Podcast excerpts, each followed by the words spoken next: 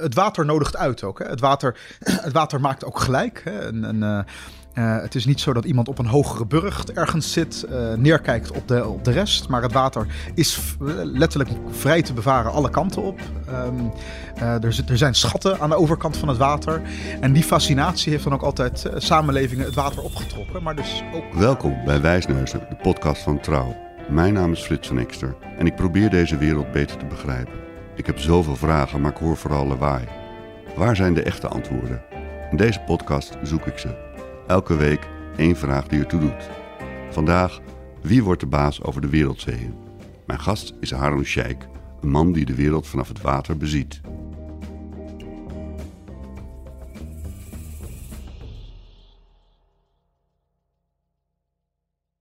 Welkom, Harun Sheikh. Uh, je hebt bestuurskunde, politicologie en filosofie gestudeerd. Je hebt gewerkt voor investeringsmaatschappij, of werk je er nog steeds voor eigenlijk? Nee. Ah, want ik vond dat wel bijzonder voor een filosoof om uh, in die wereld ook werkzaam te zijn. En nu werk je met name voor de Wetenschappelijke Raad voor het Regeringsbeleid. Je geeft ook nog lessen op de Vrije Universiteit volgens mij. Ja. En ja, jij beziet eigenlijk de veranderingen in de machtsverhouding in de wereld. En daarbij gaat het je niet alleen om politieke, militaire en economische macht, maar ook om de invloed van cultuur, wetenschap, filosofie, religie, technologie.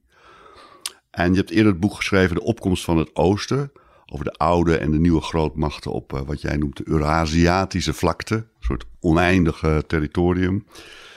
Onder andere over Turkije, Rusland, uh, Duitsland, Polen, China uiteraard.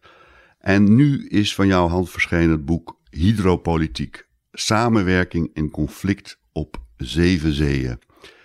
Um, wat is hydropolitiek? Ja, um, kijk, als we inderdaad naar, als we naar internationale betrekkingen kijken, is een normale neiging die we hebben, is, dat doen we vanuit de geopolitiek. En de term zelf verraadt eigenlijk al een focus op het land. Um, en dat is denk ik ook waar onze interesse primair naar uitgaat. De grote ontwikkelingen op het land, zoals Russische tanks die aan het bewegen zijn, uh, uh, confrontaties zoals in Oekraïne, als in Syrië, die zullen als eerste onze aandacht trekken. En daar gaat onze uh, focus normaal gesproken naar uit.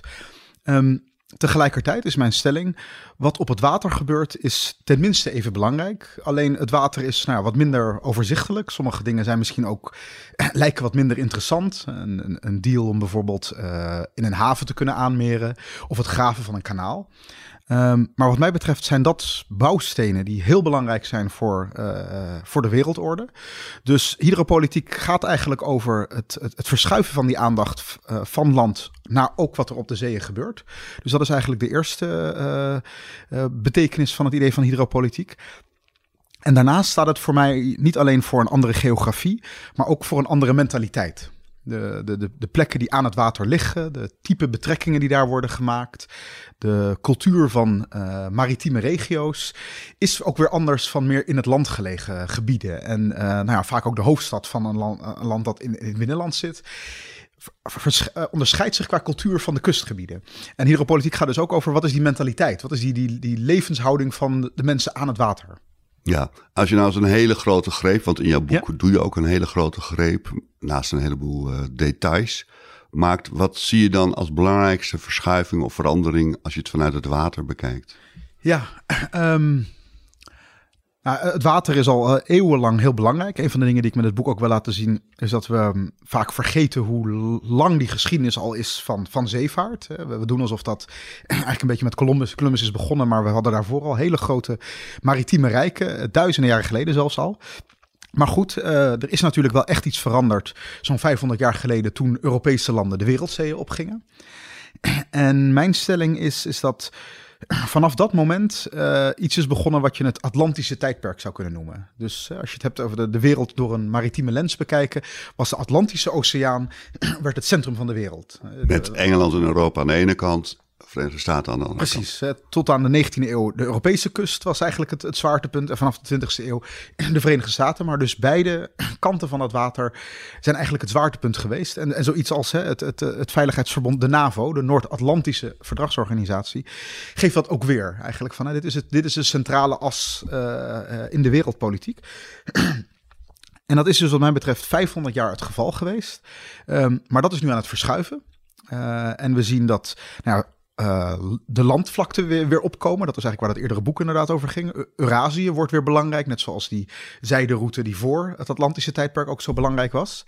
Maar ook op het water zien we dat er eigenlijk andere wateren belangrijker worden. En, en dat is een beetje wat ik in het boek probeer te doen. Te laten dus de Atlantische, de, westerse dominantie, uh, die verdwijnt. Daar komt een einde aan aan dat tijdperk. Ja, ja, ik denk wel het idee dat, uh, dat hier echt het zwaartepunt ligt. Het beweegt naar verschillende andere plekken, uh, sowieso richting eh, oostwaarts naar Azië.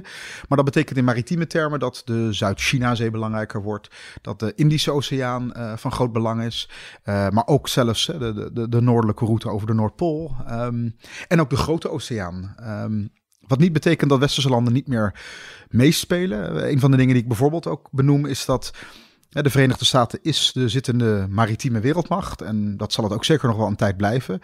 Maar een deel van Amerika's toekomst ligt dan zelf ook eigenlijk in het wegschuiven van de Atlantische wereld en bijvoorbeeld meer naar de Grote Oceaan toe. Um, toen Hillary Clinton Secretary of State was, zei ze ook letterlijk: hè, Amerika gaat naar haar Pacific Century toe. Dus, dus dat betekent ook dat binnen Amerika de, de macht, zou je kunnen zeggen, zich verplaatst van het Noordoosten en het Zuiden naar het westen en het zuidwesten. Ja. Ja, en dat, is dus, hè, dat zijn die verschillende kusten, maar dat zie je ook letterlijk gewoon binnen het land. dat is wat ik in het boek, uh, in het hoofdstuk over Amerika onderzoek. Je ziet, Amerika is begonnen natuurlijk aan die, die, die Noordoostkust, New England, Boston, New York. Hè, de elite, de ja, politieke macht. Precies, nog steeds ook hè, een beetje eh, klassiek Amerika. Boston, Harvard. Beetje dat wit soort, ook. ja, de, de echte, de, de, de echt oud, een beetje Europees gezind Amerika. Um, en je ziet eigenlijk een, een, vector in Amerika die zuid- en uh, westwaarts gaat. En dat heeft te maken met um, natuurlijk Silicon Valley. Uh, dus echt aan de andere kust. Dat is natuurlijk eigenlijk nu waar, waar vroeger New York, uh, Detroit met de auto-industrie. Hè, dus aan de, de oostkant het, het, het, innovatieve centrum van Amerika waren. Is dat nu dus naar de, de kust waar Silicon Valley aan zit. Los Angeles natuurlijk ook. Maar even goed, hè, de, de dus ontwikkeling van, van Hispanics en de groei van Hispanics in Amerika, waar Trump zich zo tegen verzet, heeft ook te maken met dat dat Spaanstalige gedeelte van Amerika ook in opkomst is. Ja, als je het over maritiem hebt, dan heb je het ook over mentaliteit. Hè? Dus je zegt ook van in Silicon Valley zie je eigenlijk een maritieme, ondernemende en in Californië een ondernemende mentaliteit. Ja. En dat is, uh, wat is die mentaliteit? Ja, um, ik zou zeggen, je kan een soort van hè, een, een, een archetypisch verschil maken tussen de mentaliteit van het land en van het water. Um, en in het land zie je een veel sterkere nadruk op centralisatie, op discipline, op waarden als uh, eer, moed. Conservatiever ook. Ja, behoud van de orde zoals die is. Um, en dat heeft ook veel mee te maken dat op het land, daar zijn die grote staande legers waar we het begin over hadden. Um, dus dit zijn de deugden die daarbij horen. De, de ridderlijke deugden, de deugden van... van, van uh, en dat, daarom zien we ook op, op grote landvlaktes, uh, historisch in Duitsland, in Rusland, in China, dat ook dit de waarden zijn die uh, daar vooral domineerden. Aan de kust daarentegen zie je dus denk ik een heel ander set van waarden. En, dan, en die waarden zijn meer egalitair, commercieel, minder op het verleden gericht en meer op de toekomst. ook, ook kijkend naar kansen. Ondernemend. Ja, het water nodigt uit ook. Hè. Het, water, het water maakt ook gelijk. Hè. Uh, uh, het is niet zo dat iemand op een hogere burcht ergens zit, uh, neerkijkt op de, op de rest. Maar het water is letterlijk vrij te bevaren alle kanten op. Um, er, er, zijn schatten aan de overkant van het water. En die fascinatie heeft dan ook altijd samenlevingen het water opgetrokken. Maar dus ook daarmee dus die waarde gestimuleerd. Um, en dat zien we binnen landen. Hè? Een, een, verschil tussen uh, een meer maritieme waarde en, en landwaarde. Denk aan het verschil tussen uh, Barcelona als maritieme stad en Madrid als uh, conservatieve hoofdstad in het midden in de landvlakte van Spanje. Um, het is het verschil tussen Ankara en Istanbul, tussen Washington en New York. Peking en, Shanghai. Peking en Shanghai, Mumbai en Delhi, Tel Aviv en Jeruzalem. En dus je ziet eigenlijk, zie je die polariteit overal. En dan zie je ook nog eens een keertje dat zie je dus binnenlanden. Je ziet ook nog eens dat sommige landen veel meer een maritieme oriëntatie hebben. En dat geldt bijvoorbeeld voor de Verenigde Staten. Ook daar is iets van een landmentaliteit. Maar ik zou zeggen, die hele samenleving wordt veel meer dan andere samenlevingen door iets maritiems gekenmerkt. Ehm, en dat, dat hangt dan met het vroege begin samen. Het land is natuurlijk gesticht door een overtocht over het water. Dus, dus en, en, daar zijn al nou ja, beroemde concepten en ideeën van politieke ordening zijn op dat water uitgedacht. De, de, eh, City on a Hill speech van John Winthrop is daar uh, centraal voor geweest. En ik denk dat je verder ook zou kunnen zeggen dat de Amerikanen, zelfs toen ze aan land waren daar, zich aan land hebben gedragen alsof ze in het op het water waren. Dus er is iets wat je, je zou kunnen zeggen. Amerikanen hebben heel weinig hechting aan het land. Dat klassieke land, dat is dus conservatief. Je hebt een heilige plek, zoals Jeruzalem of Rome of Moskou. Nee, Amerikanen hebben eigenlijk geen heilige plekken. Ze zijn ook heel mobiel in hun eigen, uh, over hun eigen land. Um, is ook bekend van ze. Die migratie die er continu is, is ook, ook is geweest.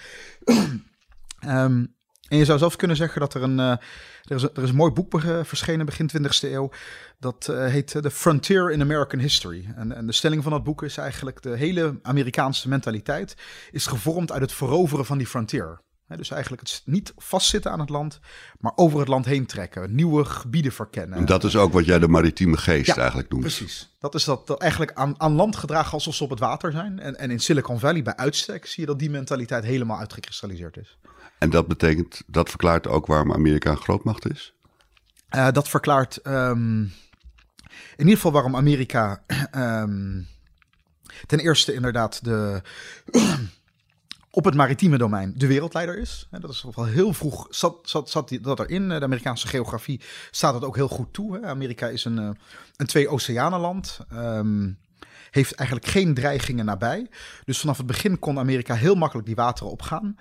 Um, en daarnaast, hè, die mentaliteit waar we het net over hadden, die uh, zorgt er eigenlijk ook voor dat, dus die, die geest van innovatie die, dat, die, maritieme gebieden hebben, dat Amerika daar ook natuurlijk gewoon echt, echt een wereldleider in is. En uh, met uh, wat er in Silicon Valley gebeurt, eigenlijk iets heeft wat nou, zelfs de rijkste landen van Europa ook niet kunnen kopiëren. Dus daar zit uh, dus, dus zowel in de, uh, de Amerika's verbinding met het water als de, de watergeest die uh, innovatief is, dragen bij aan Amerika's rol als wereldmacht. Ja, maar jij kijkt ook altijd scherp naar de geografie. En dat helpt misschien in dit geval ook, omdat Amerika natuurlijk niet grenst aan landen die ze als bedreiging kunnen ervaren. Ja.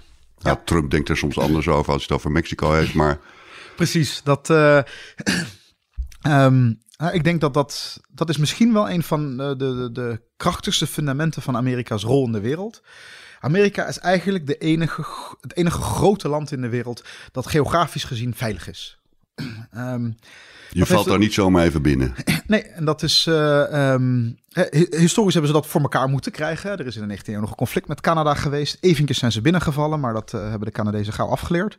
Um, Mexico was aanvankelijk een, een sterk land uh, op, op het continent. Um, in de halverwege de 19e eeuw is de Mexicaanse-Amerikaanse oorlog geweest, waarop de helft van het Mexicaanse grondgebied geannexeerd was door Amerika. Hè. Vandaar dat natuurlijk allemaal Spaanse namen, hè. letterlijk New Mexico, Texas, Las Vegas, Los Angeles, al dat soort plekken ingelijfd zijn in Amerika. En vanaf dat moment eigenlijk ook Mexico niet meer een serieuze uitdager voor de Verenigde Staten was. Nou ja, dus eigenlijk zie je dan dus in de directe omgeving geen sterk land. Ehm, en vervolgens kan Amerika daar buiten toe uh, expanderen. Um, en dat Want geldt toegang tot het macht, toegang tot het water betekent handel.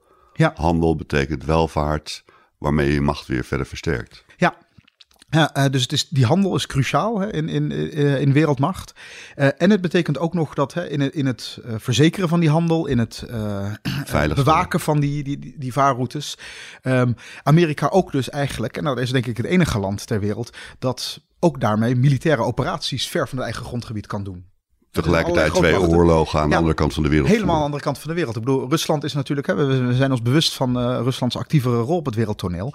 Uh, maar het Midden-Oosten is al echt complex voor ze om daar te zijn. Hè? En de rest is eigenlijk gewoon in de directe omgeving, als we het over Oekraïne en zo hebben.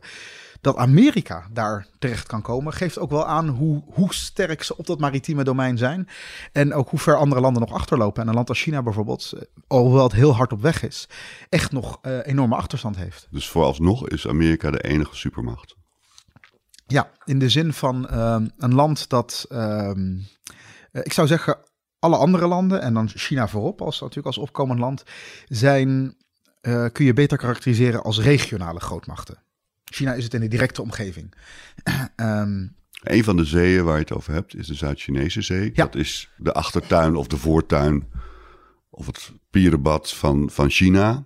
Wat zie je daar gebeuren? Ja, Want eh, dat beschrijf je ook als een soort Middellandse Zee van het oosten.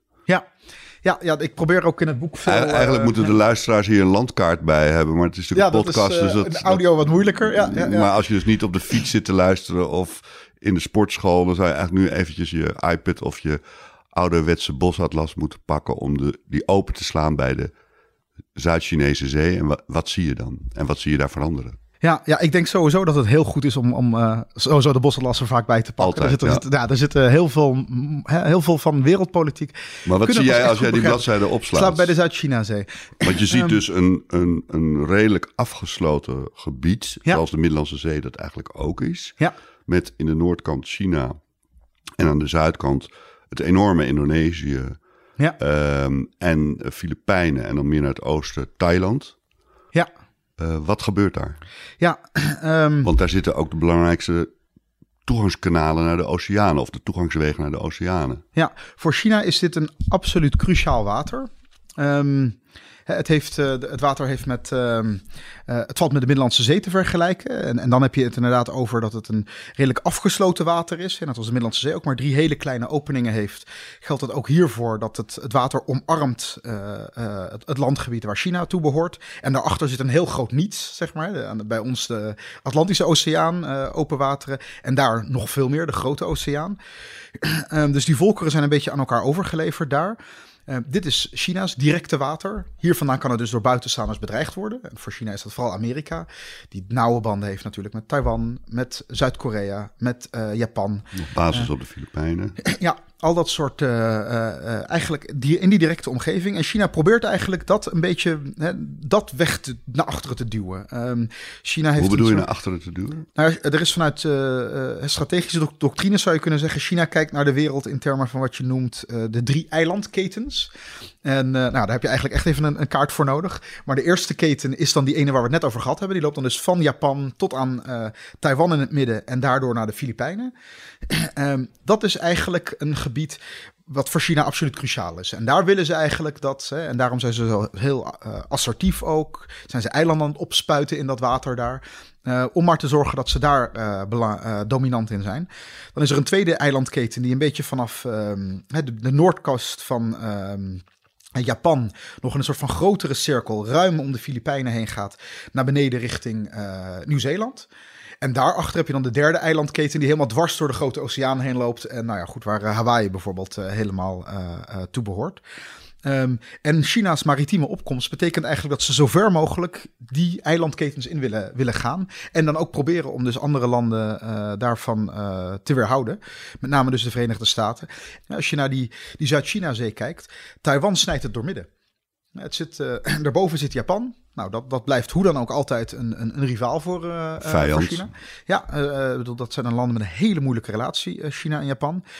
Filipijnen, nou daar is wel al de laatste, met name de laatste jaren, is China een heel groot diplomatiek offensief begonnen om dat land dichter naar zich toe te trekken. Maar eigenlijk zit de Filipijnen ook in het Amerikaanse kamp. Ehm, dus met Taiwan in het midden heeft China echt wel een probleem. Dus eh, het eh, stap voor stap er naartoe werken om maar sorry, dominant te worden. wat is het probleem voor China? Het gaat toch prima met dat land? Ik bedoel, het, het groeit nog steeds. ehm, het, drijft overal handel.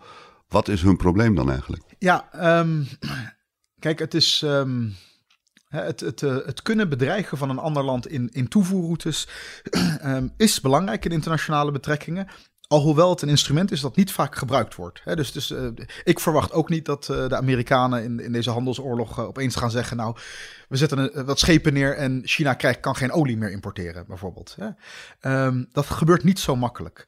Maar dat die mogelijkheid er is, is wel iets dat landen, eh, dat in de calculaties van landen meewerkt. Ehm, eh, China weet er bijvoorbeeld wel door dat als de confrontatie met Amerika echt scherp wordt, dan dat ze dit instrument hebben. En dan zullen ze dus proberen te verhinderen dat dat punt er komt. En dan zullen ze dus iets voorzichtiger zijn. Hetzelfde geldt bijvoorbeeld voor eh, Iran met de straat van Hormuz. Daar horen we ook dat van. Nou, die zouden ze een keertje met mijnen kunnen neerzetten. En als in één keer de, de hele wereldhandel in olie heeft een groot probleem. Dat kan Iran maar één keer doen. En, dat, en dan weten ze ook dat daarna de consequenties immens zullen zijn. Dus ze zullen het niet zomaar doen. Maar het is wel een instrument waarmee ze zeggen tegen de Amerikanen: als je ons helemaal tot het uiterste drukt, als wij geen, geen mogelijkheden meer hebben, dan gaan we deze, deze inzet gebruiken. En daarmee worden de Amerikanen een beetje geremd.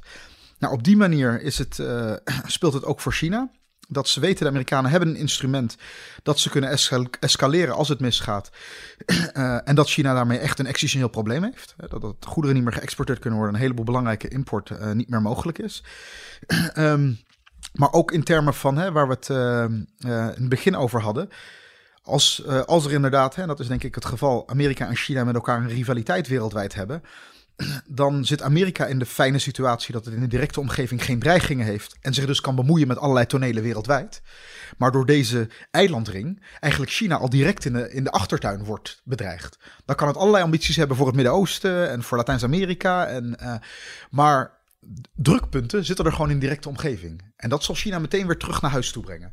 Um, dus daar, alleen al om die reden, is het uh, belangrijk voor het land om te proberen um, eigenlijk de invloed zo ver te projecteren dat het op termijn ook wereldwijd ja. gaat spelen. Alleen dan kan het Amerika uh, rivaliseren. En een onderdeel daarvan is dat het zowel over land als over zee, um, zeg maar bijna zijn pionnen vooruitschuift in zijn zijderoutes, ja. uh, waarin die, die rijken tot en met de haven van uh, Griekenland, Piraeus. Ja, daar waar is, ze belangen hebben. Daar is vanuit China ergens een gigantisch complex uh, schaakspel aan land en uh, op het water bezig. Uh, dit, zijn wat mij betreft die interessante hydropolitieke ontwikkelingen die echt van grote consequenties zijn, maar die misschien nou ja, vaak wat, wat, wat on, oninteressant lijken. Um, en daar hebben we het bijvoorbeeld over um, de plannen om een kanaal te graven dwars door Thailand. Een soort Panama-kanaal. Ja, en, en, eigenlijk zien we dat grootmachten graven kanalen. Hè, dat, uh, hebben Want dan hebben ze een snelle route of wat is het voordeel? Een snelle route en vooral eigenlijk omdat um, tot nu toe het grootste deel van de handel, uh, een heel groot deel van de wereldhandel en zeker ook energie vanuit het Midden-Oosten loopt via de straat van Malakka onder Singapore door. Die straat. De drukste is, handelsroute ter wereld. Zo'n ja, en daar is de Amerikaanse marine, uh, die garandeert dat water.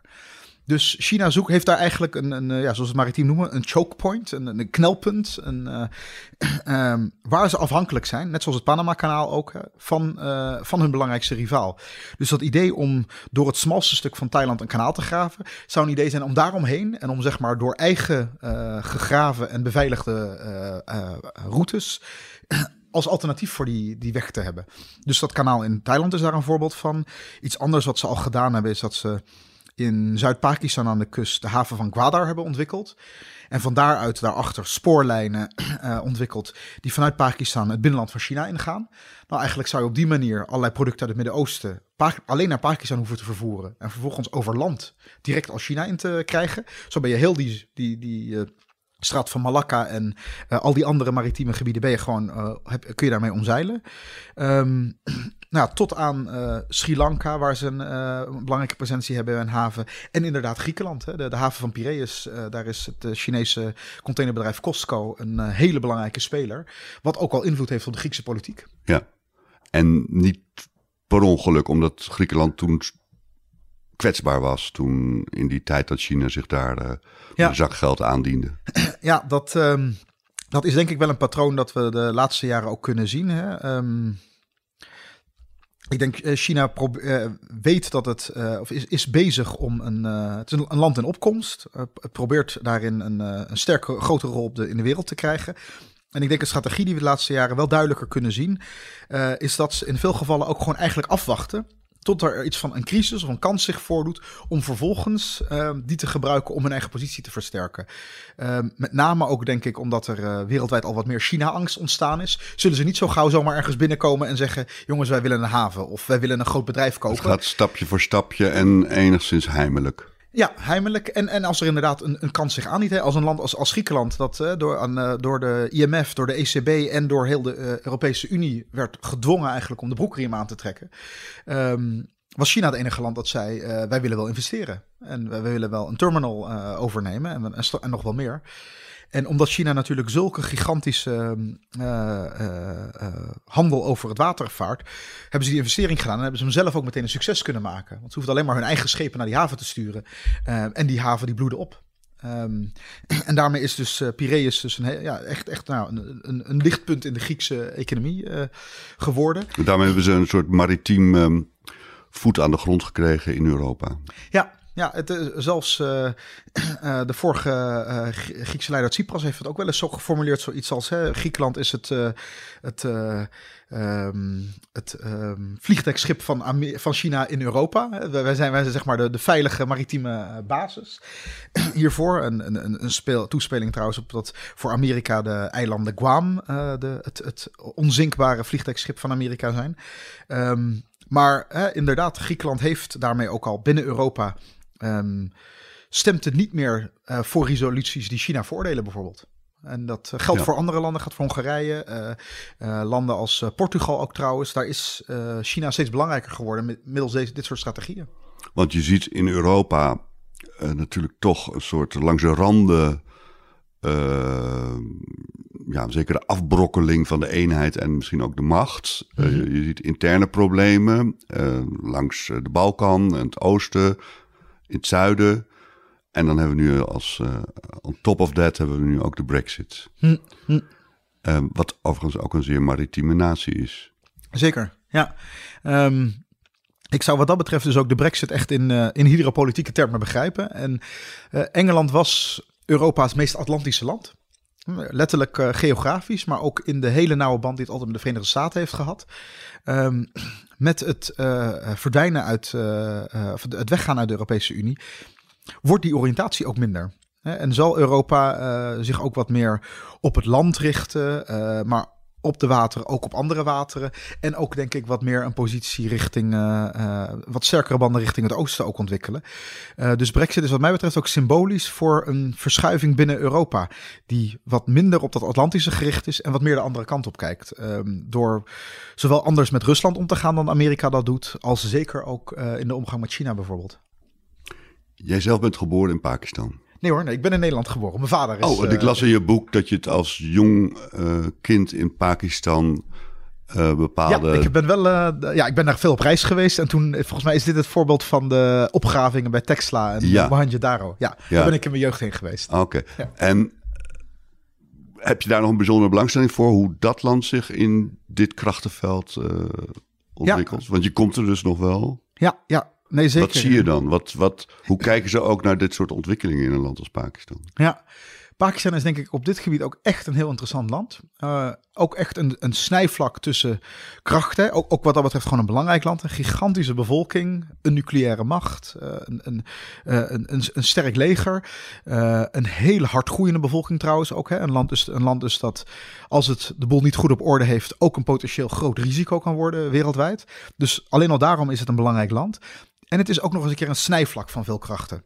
Um, klassiek gezien of, uh, heeft, heeft Pakistan een diepe, lange band met de Verenigde Staten. Die eigenlijk al vanaf de Koude Oorlog uh, sterk is. Pakistan was samen met landen als Turkije een van die ankerpunten die de Sovjet-Unie moest indammen.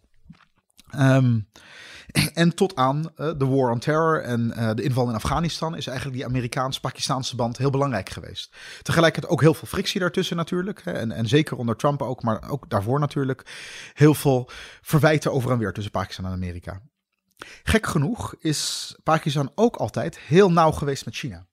Um, in de Koude Oorlog ook. Hè. China en de Sovjet-Unie zaten niet op één lijn, dus dat kon ook. Um, en Pakistan en China worden naar elkaar toegetrokken, doordat ze beide in India een rivaal zien. Um, nou, dat is dus, hè, historisch heeft, heeft Pakistan dus met beide landen een goede band. Nu zijn dit toevallig wel de landen die in de toekomst met elkaar eigenlijk uh, uh, uh, gaan strijden om de wereldmacht. Um, dus dat, wordt, dat, dat, dat, probleem wordt scherper in Pakistan. Van, hè, waar liggen nou uiteindelijk de sterkste banden? Uh, je ziet in ieder geval nu dat Pakistan heel diep met China aan het samenwerken is. Uh, van China-zijderoute, er zijn zes landroutes die ze hebben ontwikkeld. Eentje van is alleen maar op Pakistan gericht. Ik noemde al eerder die haven in Gwadar. Het zijn gigantische investeringen die over en weer gaan. Um, dus je ziet eigenlijk, Pakistan neigt heel sterk richting het Chinese kant te gaan. Terwijl een land als India, dat vroeger redelijk onafhankelijk was, stap voor stap een beetje richting Amerika toe beweegt. Dus hè, eigenlijk zie je hier dat. Uh, en, en, en dat is nog, nog lang geen uitgemaakte zaak. Maar de maritieme orde die China ontwikkelt, dat Pakistan daar heel sterk naar neigt. Terwijl een land als India stap voor stap een beetje de, uh, de maritieme Amerikaanse orde die China moet indammen, uh, daar, daar een centrale rol gaat spelen. Dus ja, je ziet zeker in Pakistan ook wel echt heel veel van dit soort krachten samenkomen. Is daar ook een, wel een gevoel dat het ook mensen het prettig vinden dat, dat die westerse dominantie ten einde komt. Omdat dat ook een zekere vorm van culturele dominantie was. Want ja. Dat alles wat uit het westen kwam was goed. De politiek systeem, het rechtssysteem, maar ook de kleren, de films, de ja. cultuur, zeg maar. Ja, nee, zeker. Ook op dat, dat culturele domein. Hè. Um, tegelijkertijd, ik bedoel, ook, ook China, daar is angst voor dat ze, dat ze een soort van culturele grootmacht worden. Herken ik ook in Pakistan trouwens. Maar um, ja, er is, er is toch wel een idee dat het, dat het wat dat betreft meer broeders zijn. Hè? Landen die samen aan het opkomen zijn, die uh, uh, in het verleden zelf geen imperiale machten zijn geweest uh, ten opzichte van elkaar. En dat ze eindelijk van dat westerse juk bevrijd zijn. Dat is zeker zo. Ik, ik kom zelf ook heel regelmatig in China, vroeger vanuit werk, ook vanuit mijn eigen interesse dat ik, dat het land regelmatig bezoek. Um, en het is gewoon opvallend als je tegen Chinezen vertelt dat je een Pakistaanse afkomst hebt, dan, dan zeggen ze zelf ook, we hebben een speciale band. Ja, er is echt wel een soort heel soort een idee van. Ja, als je naar Nederland kijkt aan de Noordzee, wat zie je dan? Mm. Dat kleine drassige landje. Ja, Nederland is denk ik dus, hè, iets wat ik in mijn boek ook beschrijf echt met het water verbonden. Uh, al heel lang. Hè. Je kan zelfs Romeinse bronnen vinden dat ze zeggen van uh, dat bezoekers hier kwamen en dan zeiden van nou ben ik hier aan land of aan water? Ik weet het eigenlijk niet. Uh, mensen hier bewegen niet zonder een boot. Eh, het is, het is ehm, dus al heel lang maritiem. Hè. Denk ook aan de rol van de Friezen, de Hanzen en natuurlijk Nederland sinds de Gouden Eeuw. Echt een, een, een, een zeemacht. Um, Nederland is die zeemacht geworden in wat ik dat Atlantische tijdperk noemde. En ik denk dat onze oriëntatie ook nog heel sterk op die Atlantische wereld gericht is.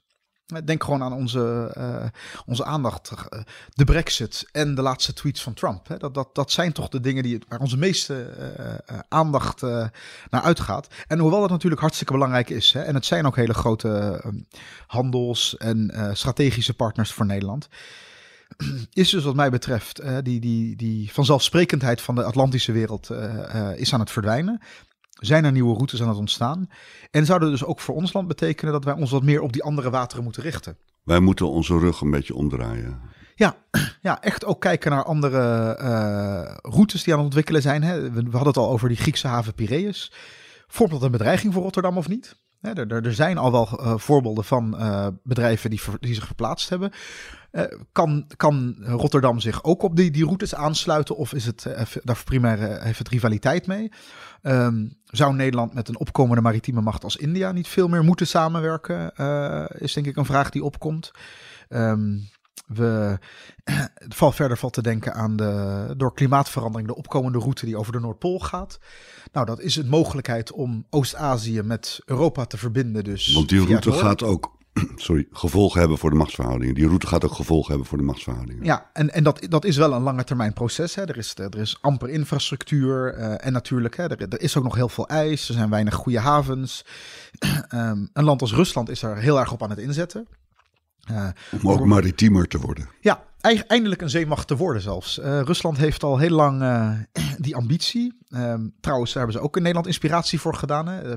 Peter de Grote, de, de grote hervormer van Rusland, is van bekend. Die heeft lange tijd in Nederland doorgebracht. Heeft als scheepsbouwer hier gewerkt. Heeft, heeft, er zijn nog steeds plekken van, in de omgeving van Amsterdam te vinden... waar hij geleerd heeft hoe, hoe schepen gebouwd moeten worden. Want hij wilde van Rusland een maritieme macht maken. Heeft hij ook gedaan. Hij heeft dus Sint-Petersburg gebouwd als, als kuststad um, van Rusland. En daarmee ook uh, uiteindelijk uh, een conflict met Zweden op, op zee gewonnen. Maar Rusland is altijd beperkt geweest om een zeemacht te kunnen worden. Hoe groot dat land ook is, het heeft eigenlijk amper havens die het hele jaar ijsvrij zijn. Het gaat eigenlijk alleen voor Vladivostok. En dat zit helemaal in het oosten waar niemand woont. Um, dus zelfs Sint-Petersburg heeft een aantal maanden per jaar last van dat de boel bevriest. Dat dus nu dat die, die, die, die Noordpool en dat ijs daar aan het smelten zijn, biedt voor Rusland de mogelijkheid om eigenlijk voor het eerst nu een zeemacht te worden. Um, en dat is, ja, is voor het land en denk ik daarmee ook voor de wereldorde van, van groot belang. Um, Het land is daarmee ook al bezig met allerlei onderzeeërs te ontwikkelen, met ijsbrekers. Uh, het, het zet inderdaad in op die havens in Moer, bijvoorbeeld, in Archangelsk. um, en het, uh, er is ook recent een, een bericht, nieuwsbericht geweest dat het land bijvoorbeeld bezig is ook om een een staatsbedrijf op te richten. Um, dat eigenlijk de risico's en de kosten van door het ijs bevaren van andere landen over wil nemen. Zodat zij eigenlijk alleen maar hoeven te betalen voor het vervoer van goederen. Zodat ze een beetje een soort stimulans bieden aan landen om te zeggen van nou we gaan onze goederen niet meer via het Suezkanaal. Maar we zijn bereid om die, want Rusland neemt die risico's op zich, om die noordelijke route te nemen. Nou, als dat geval, dan zou er opeens natuurlijk heel veel meer handelsstromen en Rusland op een veel strategische plek in de wereld uh, kunnen komen te liggen. Um, en dat zal zeker consequenties hebben, ja. Nog even terug naar Nederland. Ja. Waar liggen de kansen voor een klein land als Nederland in een Europa wat toch enigszins aan invloed en samenhang inboet? Ja, um, ik denk dus dat we ten eerste dus uh, iets van een, uh, een strategie voor deze hydropolitieke ontwikkelingen zouden moeten hebben. Hè. Dus, dus ook gewoon vanuit onszelf, hè, welke rol willen we inderdaad hebben in China's maritieme zijderoute? Moeten we met landen als India samenwerken? Wat betekent de noordelijke route voor ons? Dat is denk ik het eerste waar we ons op moeten richten. Um, hè, naast natuurlijk al onze uh, samenwerking binnen Europa, die natuurlijk ook gewoon doorgaat en, belangrijk is. Maar specifiek op het water um, zou mijn idee ook zijn, zou Nederland ook veel meer moeten samenwerken met landen die nou, eigenlijk op dezelfde manier naar de wereldzeeën kijken als Nederland. En dan, dan zou je kunnen denken aan landen die net als Nederland relatief klein zijn. Wel hele open economieën hebben, daarmee dus heel erg van handel en dus het water afhankelijk zijn. Door hun kleine omvang uh, ook altijd heel erg op gericht zijn dat iedereen zich aan de regels houdt en, en machtsvertoon uh, beperkt wordt. um, en landen die net als Nederland nou ja, een soort van rol als, als progressief voortrekkersland een beetje in de wereld willen vervullen.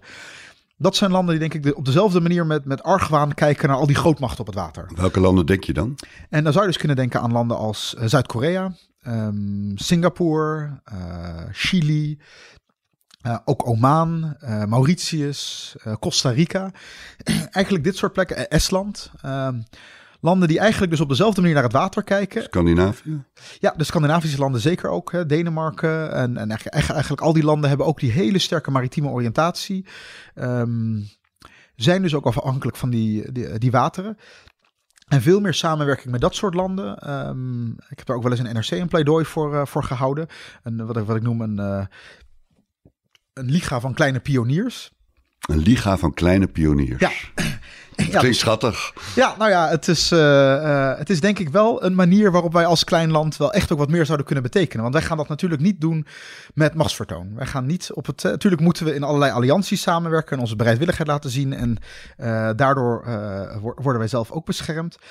Maar ik denk dus zelf aan veel nauwere samenwerking op het gebied van uh, navigatietechnologie, uh, het, het uh, patrouilleren van de wereldwateren, eh, het gebruiken van geavanceerde technologieën, het samenwerken in de Verenigde Naties om vrijheid van navigatie. Dat soort projecten zijn denk ik voor Nederland van cruciaal belang. En dit soort andere landen delen daar eigenlijk dezelfde positie in.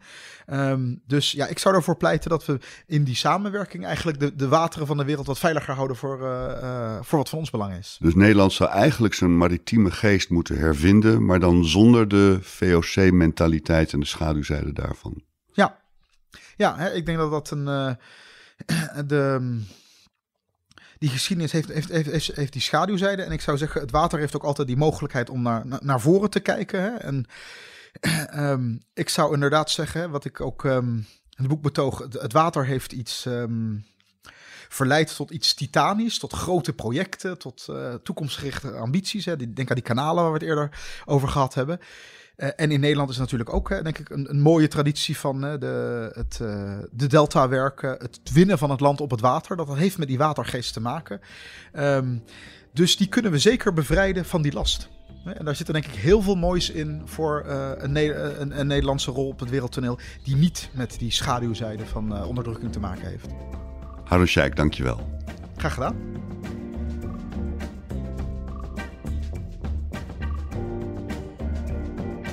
Hartelijk dank Harun Sheikh. Ik ben wijzer geworden. Wie de wereld vanuit de zeeën beziet, ziet dat het Atlantisch tijdperk ten einde komt. Nieuwe zeemachten dienen zich aan, machtsverhoudingen verschuiven. Ook het kleine Nederland moet zich aanpassen. Het moet zijn oude, stoutmoedige maritieme geest aanspreken om zijn positie in een nieuwe wereldorde zeker te kunnen stellen. En oh ja, het is altijd goed om in de atlas te kijken. Dank aan de luisteraars. Mijn naam is Frits van Ekster, techniek Daan Hofstee, muziek Jack van Ekster. Dit was de zesde en laatste aflevering van een eerste reeks Wijsneuzen. Je vindt de vorige afleveringen op trouw.nl en alle bekende podcastplatforms. Reacties en suggesties zijn welkom. Hoort zegt het voort.